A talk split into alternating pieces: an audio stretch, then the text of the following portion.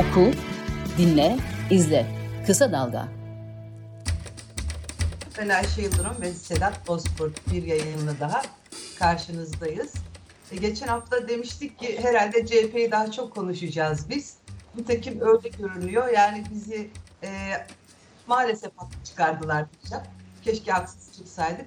İşler çok karışık. Özellikle de hani İmamoğlu mu aday, Özgür Özel mi aday, işte Kemal Bey adaylığını koyacak mı, yok Kurultay yerel seçimden önce mi yapılacak, sonra mı yapılacak derken dün akşam e, Abdülhamit Şener e, başka bir bomba patlattı. yani CHP'den milletvekili seçilmiş. E, ama bu seçimlerde aday muhtemelen aday gösterilmediği için çünkü nedenini ben tam anlayamadım doğrusunu istersen. E, Cumhurbaşkanı seçimlerinin ilk turunda Sinan Oğan'a oy verdiğini söyledi. İkinci turda da çekimsel oy kullandığını söyledi. Ama oy, kullandığı sandıktan çekimsel oy çıkmamış. Bu ortaya çıktı ama belki daha da vahimi e, yani siyaset yaptığı, son siyaset yaptığı partide diyeceğim. Çünkü AKP'den gelen bir isim. E, FETÖ suçlaması getirdi CHP'ye.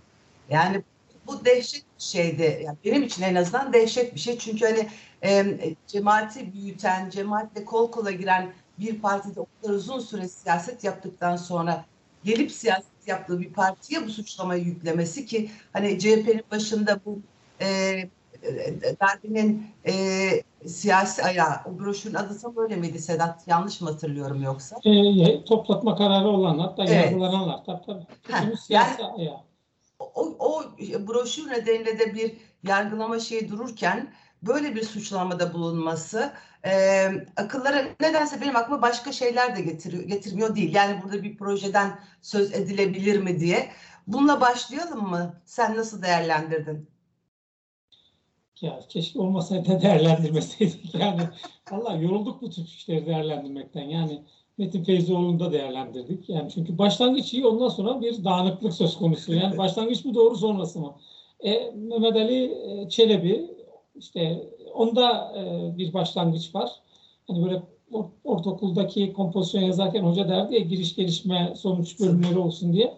Biz de işte zorlardık. O zaman da kalemlerimiz zor çalışıyor tabii. Cümle kurmakta sıkıntımız var. Şimdi de aynı işte.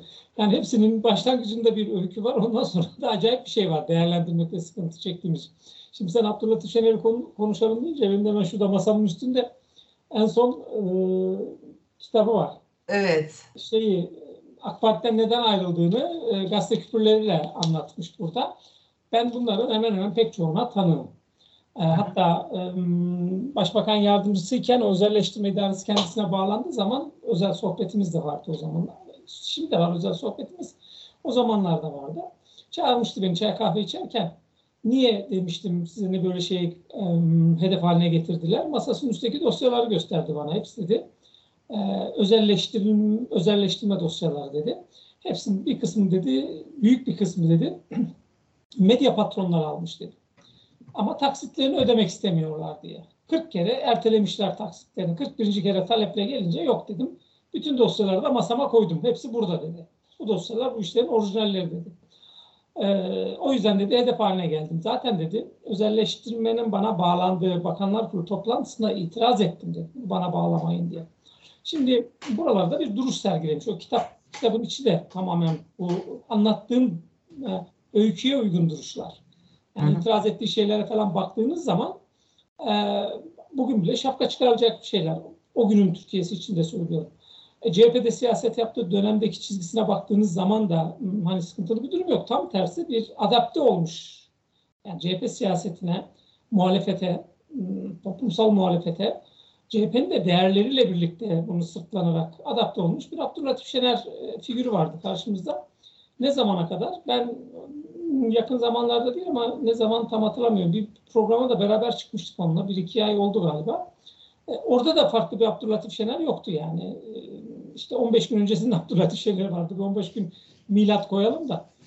E, Sonra acayip bir cümle kurdu. Yani 14 Mayıs'ta parlamento seçimlerinde parlamento çoğunluğunu Cumhur İttifakı kazanınca e, Millet İttifakı'nın adayı Kemal Kılıçdaroğlu kazanırsa kaos çıkar, böyle Evet. yürüyemez diye Yani e, gerçekte de uymayan e, hani bunu denemediğimiz için bilmiyoruz tabii ortada pratikten çıkacak ama yani yazılı metinler üzerinden bir okuma yaptığınız zaman ya da Erdoğan'ın 5 yıllık pratiğine baktığınız zaman herhangi bir kaos çıkma ihtimali yok. Tabii ki sıkıntı olacak. E, sıkıntıyı parlamento çoğunluğuna sahipken Cumhurbaşkanı Erdoğan da yaşıyor. Aynı sıkıntıyı o dönemde de yaşıyoruz. Yani Cumhur İttifakı'nın mutlak hakim olduğu parlamento kazandığı Cumhurbaşkanlığı döneminde de pek çok sıkıntı yaşadınız. O sıkıntılar yaşanacak bir şekilde. Ama bunu çok iddialı bir şekilde dile getirdi ki yani anayasa buna örneğin kimseyi atayamayacak diyor. Yani anayasa diyor ki şimdi Recep Tayyip Erdoğan 3 gününü e, yeniden Cumhurbaşkanı seçilmesi nedeniyle daha önce kendisini atadığı üst düzey bürokratların tamamının görevi sonlandırdığı için onları tekrar e, atamakla geçirdi. Hı hı. Otomatikman oluyor zaten. Üst düzey bürokratların tamamı görevinden ayrılıyor ve yeni seçilen Cumhurbaşkanı o bürokratların yerine yenilerini atıyor. Erdoğan tekrar seçildiği için onları tekrar atadı. Yani yasal prosedür olarak bunu yapmak zorunda. Yani işte atıyorum aklımıza gelen kim var? TRT Genel Müdürü. TRT Genel Müdürü'nün görev süresi Cumhurbaşkanlığı seçimi bittiği zaman bitti. Ama geldi tekrar mevcut TRT Genel Müdürü Sobacı ne Sobacı'ydı. Onun e, şeyini tekrar atadı. Onu tekrar göreve atadı. Yani bunun gibi bin küsur tane e, bürokrat atadı göreve. Yani anayasa bir bürokratik atamada sana bir sıkıntı vermiyor. E, bir kanun çıkarmada sıkıntı olabilir. özel duruma ilişkin bir kanun çıkaracaksan parlamentodaki çoğunluk kanun çıkarmana el vermiyor. ama Cumhurbaşkanı'nın kararname çıkarma etkisi var. Sonuç itibariyle kanunları yorumlayarak uygulama yetkisi de var Cumhurbaşkanı'nın. Bunu çok rahat yapabilir. Kaldı ki yani e, Kemal Kılıçdaroğlu'nun e, kazandığı, Cumhurbaşkanlığını kazandığı bir denklemde parlamento çoğunluğunu Cumhur İttifakı'nın muhafaza edebileceğinden emin miyiz? Yani Erdoğan orayı ne Tabii. kadar yönetebilecek, nereye kadar yönetebilecek? Bunların hepsi bir e, siyasi tez olarak ortaya konulabilir. Yani bir matematiğin matematiği yok siyasetin ama bunları söylemek için bir çok erken, iki çok iddialı cümleler o cümleler. Yani hani e, ama planlayıp gitmiş e, yani öyle söylüyor. Planlamıştım diyor e, televizyona çıkmadan önce bu, bunları söylerken. Planlı gitmiş, hazır gitmiş. Yani o nedenle diyorum bir proje miydi acaba diye ya da sonradan mı projeleştirildi? Ya çözemiyoruz çok. Çünkü Abdülhatif Şener'in sırtında zaten böyle bir itham vardı. AK Parti'den ilk ayrıldığı zaman. Ee, gitti bir parti kurdu biliyorsun. Türkiye Parti, Türkiye Partisi'ydi galiba. Turkuazdı rengi. Ee, parti kurdu. O zaman AK Parti'dekilerin tamamı bu eleştirileri yönelttiler ona. Hatta mensup bulunduğu e, kimlik, etnik kimlik nedeniyle de e, muhtelif devlet kurumlarıyla bağdaştırarak, bağlantı kurarak bu iddialar dile getirdiler. Ee, çok da dillendirildi o zaman. Yani o dillendirildi ama şey bir hani karşı taraftan bir reddedilmedi. Bir şey de yapılmadı. Doğru mudur, yanlış mıdır? Ben böyle şeylere hani çok itibar edilmesini savunanlardan değilim. Ee, Abdülhatif Şener çünkü birazcık çıkıntılı taraf vardır. Ee, Refah Yolda, Refah Partisi'nin örneğin grup başkan vekiliydi. Erdoğan'la sürtüşürdü. Refah Yolda Maliye Bakanıydı. Ee, bütün hepsiyle sürtüşürdü. Ee, hani böyle direnme, bir itiraz etme, bir çıkıntılık yapma şeyleri var. Geleneği var. Ama bu bu seferki bu söylediklerime çok uymuyor. Başka bir şey. Tabii itiraz başka bir şey. tabii tabii. Hayır direnmek, çıkıntılık yapmak başka, başka bir şey. şey. Bu çok çok başka bir şey. Yani bunca yıl burada siz siyaset yaptınız, sizi burada görünür hale getirdi, bu parti sahip çıktı. Ee, aday olmadınız diyeyim. Aday olmak istiyorsanız ısrarcı olsaydınız ben Kemal Kılıçdaroğlu tanıyorum. Maalesef birazcık da bu, bu gibi meselelerde iyi tanıyorum sizi çok rahat listeye koyardı yani. Bütün mesele yapacağınız üç görüşmeye bağlı. Yani iki de çözemezdiniz ama üçte kesin çözerdiniz.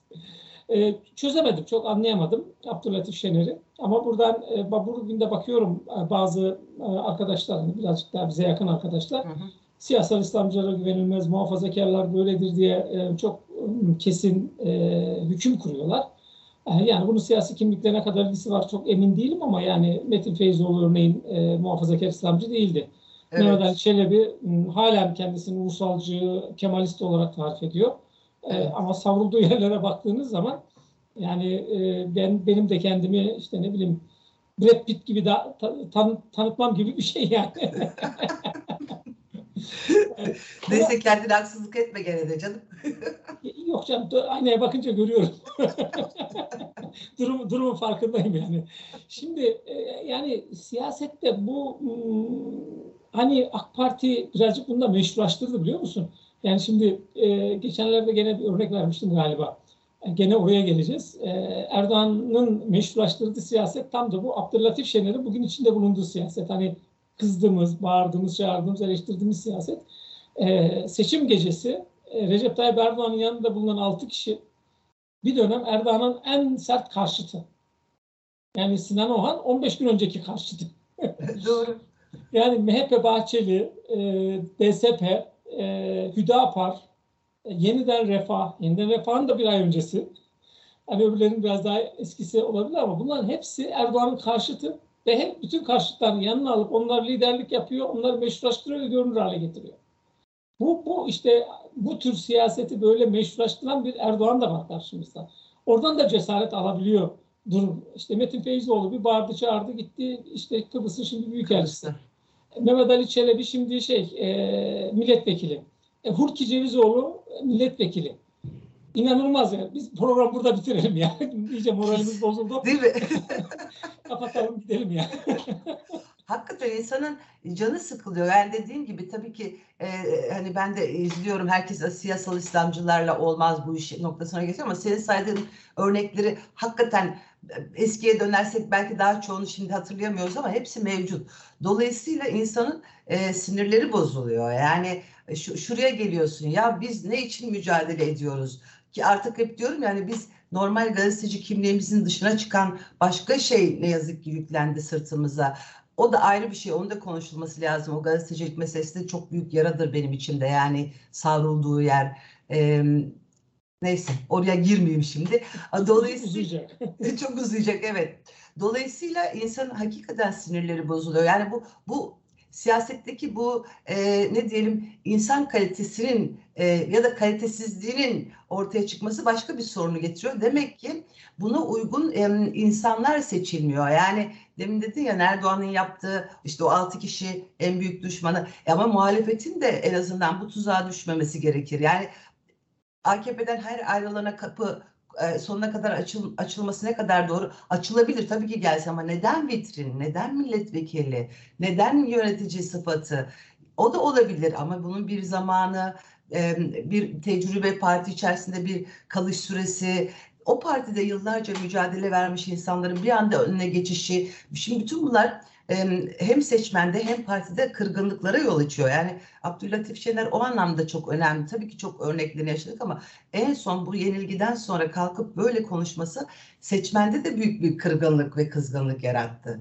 Dolayısıyla zaten e, özellikle Kemal Bey'e yönelik büyüyen öfkeyi herhalde daha da arttıracak. Yani ben şey diye düşündüm. Kemal Bey e, son e, hançerite sırtından yedi. Abdülatif Şener'den yedi. Çünkü şimdi herkes Kemal Bey getirdi. İşte Barış arkadaş dünden beri Twitter'da yazıyor görüyor, görüyorsundur. Biz karşı çıktık işte parti üyesi olmayanların milletvekili adaya yapılmasına e, ama yani yaptılar diyor ve sarayla bir takım ilişkileri olabileceğinden bahsediyor Abdülatif Şener'in. Nitekim oğlu da meclis kadrosuna geçmiş ve saraya haber gönderildiğinde e, beyefendinin haberi var istifa edeceğinde haberi var diye yanıt alınmış. Şimdi dolayısıyla insan aklına bir sürü şey geliyor ama buna izin vermemek için bunlar yapılabilir mi? Yapılabilir. Yani muhalefeti dizayn etmek isteyen bir saray olduğunu biliyoruz. Ama neden buna izin veriliyor parti içerisinde? Dolayısıyla burada şuna geleceğiz. Evet CHP'de bir değişim ama hani isimlerle sınırlı kalacaksa o, o değişim asla olmayacak. Yani bir bir anlayış, politika anlayışı değişimine ihtiyaç var burada. Belki bir tüzük değişikliğine ihtiyaç var ama gene geliyoruz geliyoruz isimler üzerinden dönen bir tartışma. Oraya girelim şimdi bizde. Ne oluyor? İmamoğlu'yla Kılıçdaroğlu bir daha konuştular. Üçüncü buluşma oldu. E, efendim bu sefer anlaştıkları e, söyleniyor. iddialar o ki. İşte e, Kemal Bey demiş ki İmamoğlu'na yerel seçimlerden sonra aday olabilirsin. E, olağanüstü bir kurultay yapılabilir. Buna göre bir yol haritası hazırla getir. Ne kadar doğrudur bilemiyorum tabii. Yani ben de çok somut bilgiye sahip değilim ama şu CHP e, kavşağına gelmeden önce Abdülhatif Şener'le geldiğim e, yerde bir, iki cümle edeyim. E, iyi getirdin çünkü meseleyi oraya. Ya şöyle bir şey var. Şimdi hani birazcık ağır bir cümle olacak ama ben de üstleneceğim için bu cümleyi kuracağım. Ya biz hayata soldan bakan insanlar sürekli evlenme vaadiyle kandırılan kızlar gibiyiz. Maalesef. Öyleyiz ama. Doğru doğru. Şimdi yanımıza gelen herkes e, bir dertle geliyor. Bir hak hukuk mücadelesi için geliyor. E, Biz zaten oradayız. Yani bulunduğumuz yerdeyiz. Hak hukuk mücadelesi veren insanlarız biz. E, Bizim ze- yanımıza gelen insanlar ya hadi ikile sen bu mücadeleyi veremezsin ya da verme diyebilir misin? Ve ihtiyaç için geliyor sizin yanınıza. Yani tüm biz bizim tarihimiz budur ama. Yani açın bakın Türkiye sol sosyalist var. Özellikle bu coğrafyada da çok vardır. Yani e, eski o mücadelenin çok sıkı mücadelenin içine gelen insanların da e, dokunduğu zaman anlatacaklar, ağlayarak anlatacakları en az 40 tane böyle öyküleri vardır. Kesin. E, yani ihanet demek istemiyorum ama işte muhat- muhatap oldukları muamele budur. E, bunu daha çok yaşayacağız. Çünkü yani kişisel hayatlarımızda da bunları çok yaşıyoruz. Yani e, az boz darbeler yemedik. E, kaportalardaki bozukluk onlar da. Brad Pitt'le uzaklaştığınız yer burası yani. E, ama burada şöyle bir şey yapamıyorsunuz. Bir kendinize format atıp peşin hüküm hale gelemiyorsunuz. Yani insansınız ve sizin yanınıza gelen her insana güvenmek zorundasınız. İnsan olmanın gereği bu. Ama bunu siz devreden çıkardığınız zaman artık siz insan olma niteliklerinden en önemlisini kaybetmiş olursunuz. Şimdi Kemal Kılıçdaroğlu'da ben bunu görüyorum. Şimdi simgesel olarak aldı Mehmet Ali e, Çelebi'yi oraya. Çünkü genç, subay, parlak, e, işte bir takım da yargılanma süreciyle ilgili sıkıntılar da var. Sembolik olarak aldı, sahip çıktı. Ama bu nedenle sahip çıktığı herkes, ama herkes istisnasız herkes, Abdülhatif Şener de dahil olmak üzere söylüyorum. Senin e, tanımınla söyleyeyim, iyi oturdu. Sırtından hançerledi. Bu kadar basit. Şimdi bunun için biz Kemal Kılıçdaroğlu'nu mu suçlayacağız? Kemal Kılıçdaroğlu'nu suçlayacaksak bu duygu sende bende de var olduğu için hepimizi suçlamamız lazım. Tabii. Biz, biz niye böyleyiz diye müthiş bir özel eleştiri alanı çıkar önümüze ve onun içinden çıkamayız. Batar kalırız yani. Yok. Çünkü kuracağımız cümleler yani ıı, fikrimizle çelişir. Oku, dinle, izle. Kısa Dalga. Şimdi eee CHP'de hiçbir şey değişmeyeceğini söylüyorum ben. E, Niye söylüyorum? Şimdi bir CHP yazısı yazacaktım bu haftaya da ım, beceremedim. Yani bir İstanbul'a gidip gelmem gerekiyor 2-3 günlük.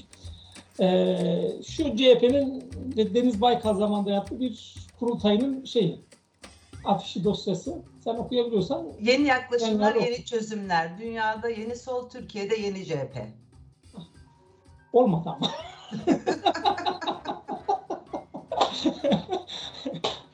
Dünyada bir sol üzerinden pek çok e, kavramsal tartışmalar yaşandı. Bunların bir kısmı pratiğe aktarıldı ama Türkiye'de yeni sol, yeni CHP olmak.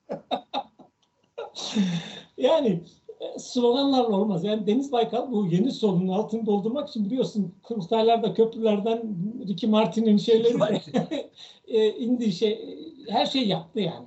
Her CHP kurultayı bir değişim kurultayıdır, yenilenme kurultayıdır. Ama hiçbir şey değişmez, hiçbir şey yenilenmez. Niye? Çünkü işte Baykal, yani Baykal özel örneği üstünden gidelim. Ee, seninle de konuşmuştuk burada. SHP solcu bir partiydi. Evet. Toplumsal muhalefete önderlik etme yeteneği de vardı ve eee, bütün sendikalarla, meslek örgütleriyle, soldan bakan örgütlerin tamamıyla da dayanışma içindeydi. Eee, bu partinin içinde bir kanat vardı. Kendisini sol kanat olarak tarif ediyordu. Adı buydu içinde. İşte. Alevisi vardı, Kürdü vardı, sosyal demokratı vardı, sosyalisti vardı ama kimlikleri buydu ve partinin içindeki mücadeleleri e, parti sağa kaymasın, mümkünse biraz daha sola çekelim mücadelesiydi. Yani önlerine politik bir hedef koymuşlardı. SHP'de başka bir yapı daha vardı. Adı Baykalcılardı. Hizip hareketi olarak adlandırılıyordu. Politik olarak bir hedefleri var mıydı? Yoktu. Tek hedefleri neydi? Şuydu. Deniz Baykal genel başkan olsun. Bu parti Evet, Deniz Baykal yönetsin. E Şimdi yönetti o parti. O partiyi değil SHP'yi vermediler ona. Üç tane Evet. olağanüstü kurultay topladı. İşte CHP'yi açtılar. CHP'ye gitti falan. Ee, 99'da baraj altında kaldı. Yani Baykal'ın yönettiği parti, e, işte bu yeni sol, yeni CHP. Hatta bir tane daha var orada. O daha da komik. Ee, Baykal CHP dedi, halk şey dedi, dur onu da bulayım, onu da göstereyim sana.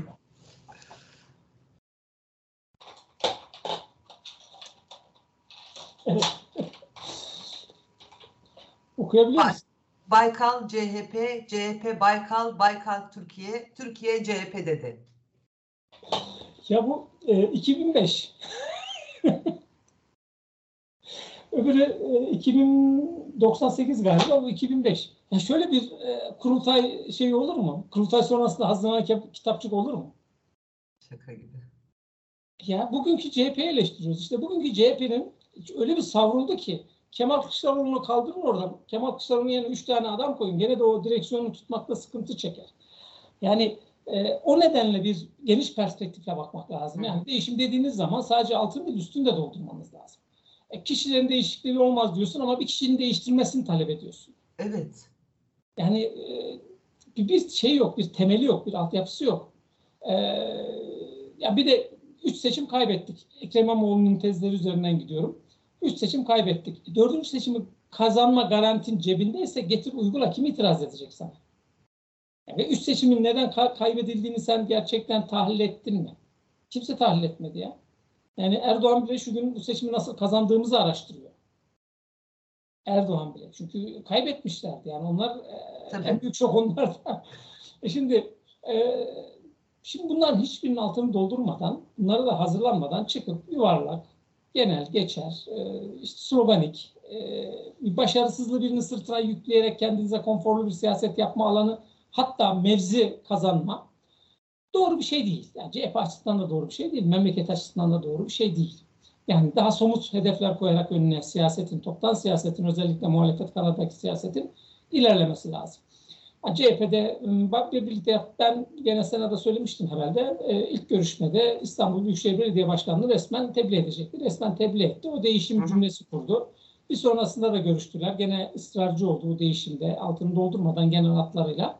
En son yaptıkları görüşmede görüntülere bakarak söylüyorum bu cümleyi. Hı hı. Uzlaşmışlar. Yani çünkü mutlular, öpüşerek birbirlerini gönderiyorlar. Ee, bu demektir ki şu yerel seçime kadar ya da bu kurultay sürecinde Ekrem İmamoğlu'nun herhangi bir pozisyon alması, e, Kemal Kılıçdaroğlu'nun karşısında pozisyon alması çok mümkün gözükmüyor. Ondan sonrası yerel seçimlerin sonuçlarına bağlı tabii ki. Yani yerel seçimlerin sonuçlarına göre muhtemelen CHP kendine bir format atacak. Ee, Kemal Kılıçdaroğlu kazanırsa yeni bir kurgu yapacak. Kaybederse zaten CHP'de pek çok şeyi fazla fazla konuşmaya başlayacağız. O zaman haftada e, 30 dakikalık şey yetmeyecek. 7 saat, 7-24 bir şey yapmamız gerekebilir. Program yapmamız gere- gerekebilir. Ee, bir uzlaşı çıkmış. Önlerine bakacaklar. Şimdi Kemal Kılıçdaroğlu bir danışman kadrolarını tasfiye etti. Muhtemelen oralara birazcık takviye yapacaktır. Hmm. E, il ilçe kongreleri delegeler de belli olacak. Delege yapısına göre seçimlerden önce bir kurultay toplama ihtimali vardır. Çarşaf listeyle gidecek parti meclisine. Parti meclisi nasıl oluşursa oluşsun e, onlarla partiyi yönetmeye devam edecek. Ama burada Kemal Kılıçdaroğlu'nun en büyük e, görev e, ittifaklar oluşturarak yerel seçimde kazanım elde etmek. Daha doğrusu 2019'daki seçimin bir tesadüf olmadığını, 2019'daki seçim başarısının bir tesadüf olmadığını göstermesi gerekecek. Şimdi biz daha bu şeyi çok konuşacağız ama demin ben demiştim ya bas, basın meselesi oraya girersek çıkamayız ama Kemal Kılıçdaroğlu'nun eleştirisi üzerinden onu da konuşmak istiyorum. Yani e, Kemal Bey son grup toplantısında kalemini satan ve onurlu davranmayan bir anlamda kendisini yargıç yerine koyan gazetecinin gazetecini sorgulamak da benim görevimdir dedi. Yani bu e, seçim sonrası CHP'ye daha doğrusu CHP'ye de değil direkt Kemal Bey'e yönelik eleştiriler üzerinden bunu söylediğini aslında hepimiz biliyoruz. Şimdi daha önce de gazetecilere yönelik e, açıklamaları olmuştu ama buradan kimleri kastettiğini de biliyoruz. Yani şunu şunu koy, ortaya çok net koymak lazım. Hani deminden beri de konuşuyoruz belki. Tüm eleştiri okları direkt Kemal Bey'e yöneldi. Oysa ortada bir parti var. Yani Kemal Bey tek başına her şeyi yapabilecek bir insan değil. Sonuçta partinin lideri ve aday. Ve o masada beş parti daha var. Onların da liderleri ve kadroları var. Ama nedense bazı e, hani sınırı aşan eleştiriler, hakarete varan eleştiriler. Yani biz de seninle burada eleştiriyoruz. Yazılarımızda da tabii ki eleştiriyoruz. Ama hakaret başka bir şey, eleştiri başka bir şey.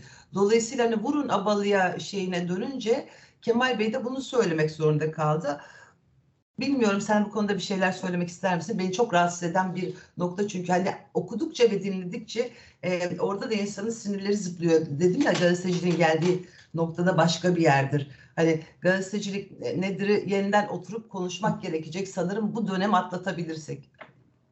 Ya çok istiyordum ben aslında bu dönemi atlatsaydık bir gazetecilik tartışması yaşayacaktık. Çünkü şöyle bir e, meslek olmasa her sabah kalkınca gazetecilik nedir, gazeteci kime denir konuşuyoruz biz.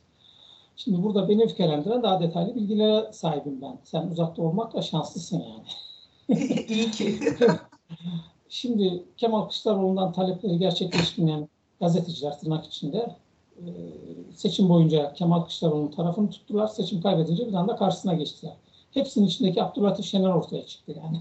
O çok güzel yani tanım. Abdülhatif Şener tek değil yani. Yani adı başka ama Abdülhatif Şener işte tavrı itibariyle söylüyorum. Ee, yani bir haber sunan insanlar, bunları gazeteci olarak tarif etmek mi, tekrar yeniden bir tarif etmek lazım. Haber sunan insanlar sundukları haberin önüne geçemezler. No. Evet. Ekstra bir cümle kurmaya gerek yok. Herkes ne demek istediğimizi anlamıştır. Olmaz böyle bir şey yani. Gazeteci haberin öznesi olamaz. Haberi aktaran kişidir, aktarıcıdır yani. Tabii. Ee, eleştiri sınırları gazeteci yorum yapar. Çünkü um, okuyucusundan daha fazla bilgiye sahiptir ve görevi o bilgiyi yorumlayarak okuyucusuna bir ufuk açmaktır e, onu yönlendirmektir aynı zamanda da. Yani e, çünkü okuyucusu eğer o köşe yazarını okuyorsa bir donanıma, bir altyapıya sahiptir. Yani yönlendirme derken e, bir doğru üzerinden yönlendirme, bilgiyle yönlendirme. Tabii. Haber de veriyorsun sen köşe yazarının içinde. Ya da onların hiç e, farkında olmadıkları bir açıyı onların önüne koyuyorsun sen. E, o bilgiye sahipler ama o bilgiyi öyle değerlendirmiyorlar, öyle düşünmüyorlar. E, çok yani gazetecinin görevi de budur zaten yani. Bir itiraz ve eleştiri şüphe gazetecinin en önemli özelliklerinden bazılarıdır. Bunları taşıması da lazım. Bunlara yanıt vermesi lazım. Sokaktaki ortalama insan aldığı bir bilgiden ne kadar şüphelenmeli? Oysa gazeteci tamamen şüphelenmeli. Gazeteci o bilginin doğruluğuna itiraz etmeli, araştırmalı. Sokaktaki insanlardan, o haberin tüketicisinden bunları beklemek çok şey değil, doğru değil. Dünyada gazetecilik mesleği zaten bu sistematik üzerinden yürüyor. E bizde de böyle oldu. Bir de e, Kemal Kılıçdaroğlu tam şey oldu, e, vurun abalıya. Yani kolay hedef oldu. Yani bu, bu tırnak içinde şu cümlemi kurmama lütfen iz, izin ver, alçaklık. Başka hiçbir şey değil. Kesinlikle. Yani e, partiyi eleştiriyorsan, partinin iyi yönetilmediğini düşünüyorsan o partinin meşru zeminleri var arkadaş. Gidersin o partinin zemininde kurultay salonuna çıkarsın kürsüye bütün eleştirilerini sıralarsın. Oradaki delege, çünkü CHP'nin delegesi çok profesyonel CHP'lidir. Orada etkilenirsen de, etkileyebiliyorsan etkilersin. Etkileyemiyorsan e, şey yok, konuşmana gerek yok. E, Erdoğan'a aynı şekilde itiraz ediyor musun? Erdoğan'ın e, hadi Kemal Kılıçdaroğlu yönettiği CHP ve çok kötü yönetiyor. Erdoğan da ülkeyi yönetiyor, daha da kötü yönetiyor. aynı cümleler onun için niye kurmuyorsun? Yani şimdi Devlet Bahçeli'nin MHP'yi yönettiğini söyleyebilir miyiz? Yönetiyor mu MHP? Yani bir siyaseti var mı MHP siyaseti? E şimdi e, bunların hiçbirini söylemeyeceksiniz Kemal Kılıçdaroğlu'na. Yani e, bir e, seçim e, kaybedildi. Doğrudur bu. Çünkü seçimin bir kazananı bir kaybedeni oluyor. Bütün bu, bu kaybın nedenini Kemal Kılıçdaroğlu'nun sırtına yüklemek ne kadar doğru? E, aldığı kararlar, ekibinin tercih etmesi nedeniyle bir sorumluluk deniyor zaten buna. Ee, şimdi bir de Türkiye'de şöyle bir kolaycılık var. Geçen haftaki yazımda da yazmıştım. Halk popülizmi. Evet. Başka bir şey deniyor da demeyeceğim. Halk popülizmi diyeyim. Ee, seçmen ne yaparsa doğru yapar. E, hayır arkadaş. Ya seçmen bu seçimde de yanlış yaptı. Ekbelettin'de de yanlış yaptı. Ya Ekbelettin de seçmen hem de nitelikli bu tarafın seçmeni. Bakın Ekbelettin'in Cumhurbaşkanlığı seçimindeki katılım oranı yüzde yetmiş. O seçimdeki milletvekiline katılım oranı yüzde seksen. Yani yüzde onu Ekbelettin'e yani Cumhurbaşkanlığı seçimine katılmamış. Yüzde onu gitse Ekbelettin Cumhurbaşkanı olacak ve o dönem Erdoğan'ı Türkiye'yi daha iyi temsil edebilir. O itiraz edilen, yeterli bulunmayan Ekbelettin İhsanoğlu. Yani bir, bir teknik değerlendirme yapalım da bu değerlendirmeyi biz yapmayalım aslında. Avrupa'da temsil edilmesi gereken herhangi bir kuruma bir temsilci ara, arandığı zaman bir Ekbelettin İhsanoğlu'nun CV'sini gönderelim. Bir Recep Tayyip Erdoğan'ın CV'sini gönderelim. Bir de bu ikisiyle mülakat yapsın oranın karar vericileri. Sence kimi işe alırlar? Canım sormaya bile gerek yok yani. Ha, gerek yok. Ama sen bunu seçmedin. Sen buna oy vermedin ve ben seni kutsayacağım. İyi yaptın diyeceğim. Dem demiyorum. Demiyorum yani. Şimdi e, mahcup bir şekilde söylüyorlar. Kemal Kılıçdaroğlu aday olmasaydı. Niye? Neyi yanlış yaptı? Niye? Yani. Düzgün adam. Düzgün adam. Evet. Hani ben de çok şeyini eleştiriyorum. Düzgün adam, dürüst adam, parada, pulda, makamda, mevkimde, güçte e, gözü olmadığı gibi bunlara göz çevirecek bir adam değil. Eşi de aynısı.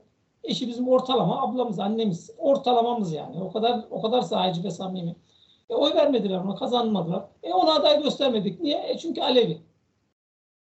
Ya böyle bir şey olabilir mi? Şimdi buna itiraz etmeyeceğiz mi Ayşe? E, zaten Daha- itirazımız Hayır, o. daha önce de daha önce de söyledim, şimdi de söylüyorum. Bu nedenden kaybettiyse Kemal Kılıçdaroğlu bu coğrafyanın en büyük zaferini kazanmıştır. Kesinlikle. Kesinlikle katılıyorum. Süremizi açtık. Haftaya devam edelim mi? Bitelim. Zaten bize çok malzeme verecektir böyle giderse bu siyaset.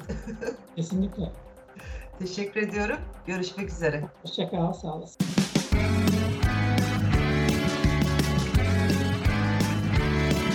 Kulağınız bizde olsun. Kısa Dalga Podcast.